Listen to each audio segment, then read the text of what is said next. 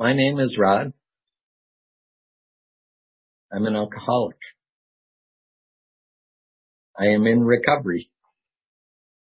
Now I know this is not a recovery meeting, but a worship service, and it is not my intention to turn it into a recovery meeting, but I begin with this because I have found my experience with addiction to be relevant from my admittedly limited perspective. Found it to be possibly relevant to what is going on in the greater society. Some of what I am hearing about our present circumstances and the hopes and fears for what comes next.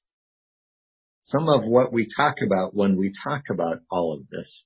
It resonates with some of what I have learned about my own addictive behavior and the sometimes bumpy and never fully arrived ride into well-being. First, a working definition of addiction. An habitual activity that a person engages in long after its destructive effects are painfully clear. That is not an original definition and is hardly comprehensive, but it serves to highlight the fact that while not all habits are addictions, all addictions are habits.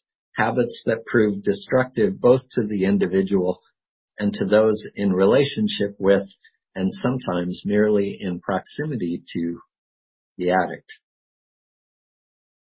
a habit that a person engages in long after its destructive effects are painfully clear. The obvious question that people around the addict, those who love and care for the person, the question that is posed in concern, in frustration, in exasperation, and often in understandable anger is, why don't you just stop? You can see that it is hurting you and those around you. And addicts sometimes ask themselves this question in shame, with remorse, in exasperation, and often in understandable internal rage. Why don't I stop? Again, I am not an expert, nor a therapist, nor a researcher, only one who has experienced addiction both from the inside in pursuing my own recovery and from the outside attempting to help someone I love find recovery. And I have grappled with this very simple and obvious question in many different ways. Why don't you just stop the habitual behavior that is plainly causing harm? Again, this is hardly comprehensive, but here are some, well, if not answers, then responses to that question. An addict is convinced that the substance or behavior, which you can plainly see is causing pain, the addict is convinced it is actually relieving pain. Even when it becomes clear that pain is associated with its use, the addict can engage in amazingly creative explanations for what really caused the pain in any given situation. Even though again, the obvious common denominator is the substance or behavior that is the focus of the addiction. Why don't you just stop drinking, using, shopping, gambling? No, no, no, no. No, that happened because my car broke down or my boss is a jerk or the store closed early or my phone died. These are the problems in life and using simply provides some momentary relief from all these problems. And the more you ask, the more frantically creative the explanations for problems, distress, pain become. Because the deeper the distress, the more I need the substance or behavior causing the distress because it still provides some, if only momentary and undoubtedly fleeting relief from the distress. And because my habit, the substance, behavior, whatever is the focus of my addiction has become so central to my life, I have convinced myself that it holds powers it doesn't have, that I can't function without it. that it allows me to be myself, that it connects me with others, that it is part of who I am. So the pain that I am experiencing cannot be caused by my addiction. I cannot allow myself to face that reality precisely because I cannot imagine my life without it. I may attempt abstaining, but I return to my addiction because even though it is painful, it is familiar. And the familiar holds its own comfort even when it is painful. I cannot imagine and thus cannot believe that another way of living is possible. So what does this have to do with what we are experiencing now? What we are experiencing now might be seen as a kind of societal intervention. An intervention in recovery terms is when people gather around an addict and share what they see happening in the addict's life, its troubling and painful effects on them, and their unwillingness to in any way further support the addictive behavior, even while and because they love and support the person who is addicted. The addict quickly learns, if they are listening, that it is not simply the latest incident or series of incidents that is the problem, but that it is a history of pain and disconnection and loss of trust and suffering on the part of all those who love the addict, all revolving around the addictive behavior. the effects of and the response to the COVID-19 virus with the ensuing abrupt and ongoing break in normal patterns has provided a stark perspective on the pain that has resulted from the habitual behaviors and ingrained routines entwined in our economic and political systems. Unequal and lack of access to healthcare discriminatory and oppressive practices in receiving assistance and support. The devaluation of human service occupations, the preferential option for corporate interests, and the shameless subsidization of practices that endanger all life on earth.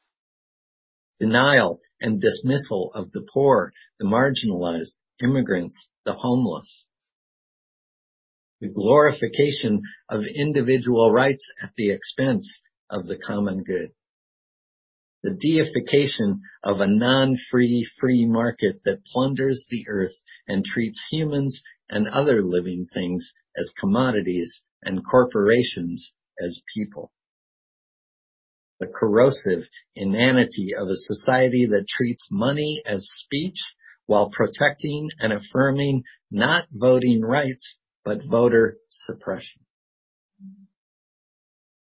And just like the addict, we in this society, especially those who are somewhat insulated from the most immediate and harmful effects of the system to which we have become addicted, we need to hear that these problems did not start with the virus, of course, but have been causing pain for years and decades and centuries because of our unchecked addiction making up excuses for our continued use, turning to it for relief from the very pain which it causes, taking refuge in its familiarity and hiding from its devastating consequences. But we can see the pain. Why don't we just stop? This is an intervention.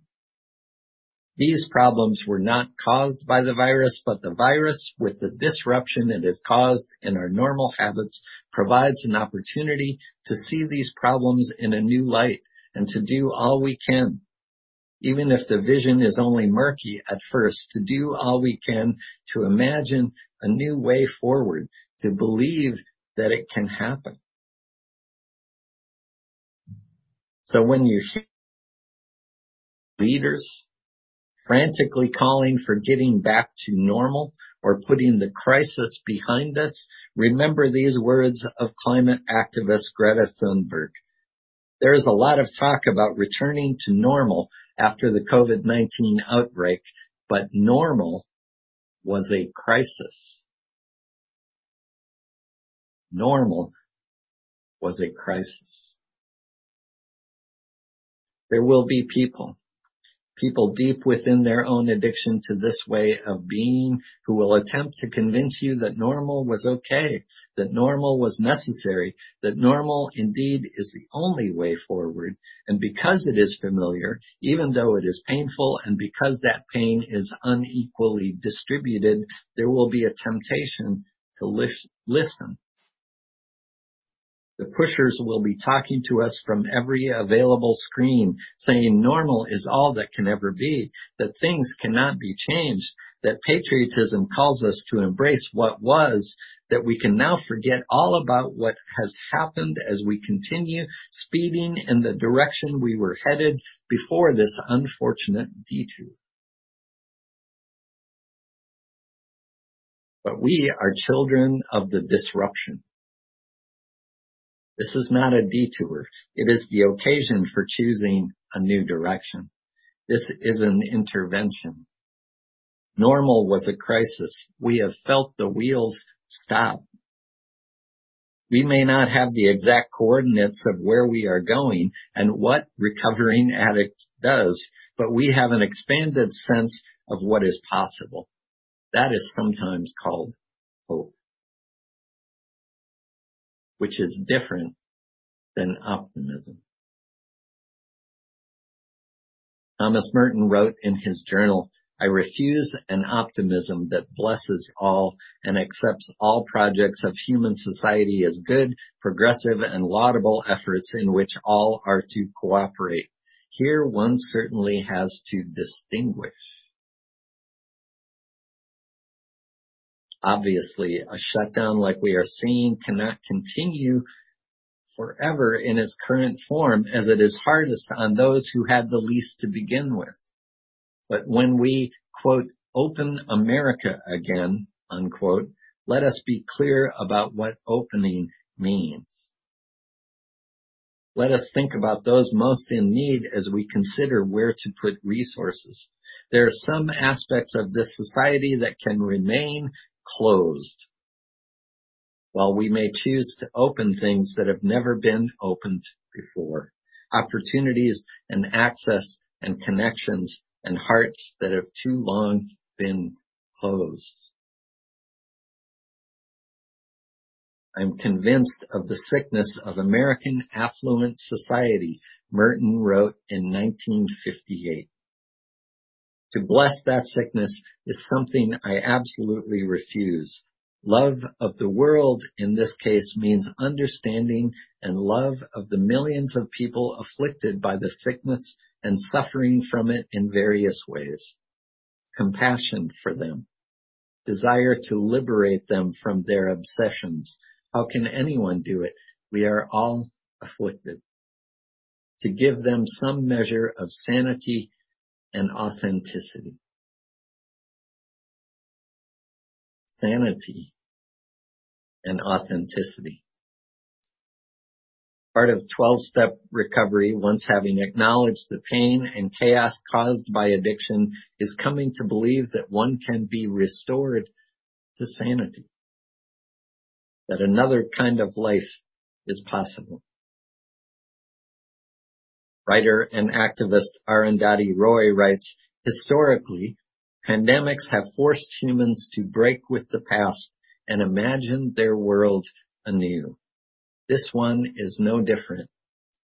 It is a portal, a gateway between one world and the next.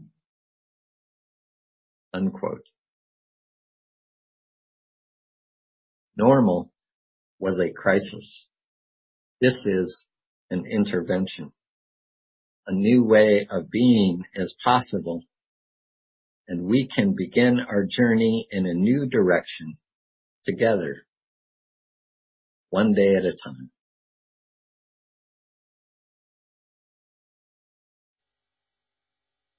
In closing, let me adapt Merton's words just a little. Love of the world means love of the millions of people afflicted by the addiction to this present system and suffering from it in various ways. The error is in rejecting the addicts and condemning them along with the addiction.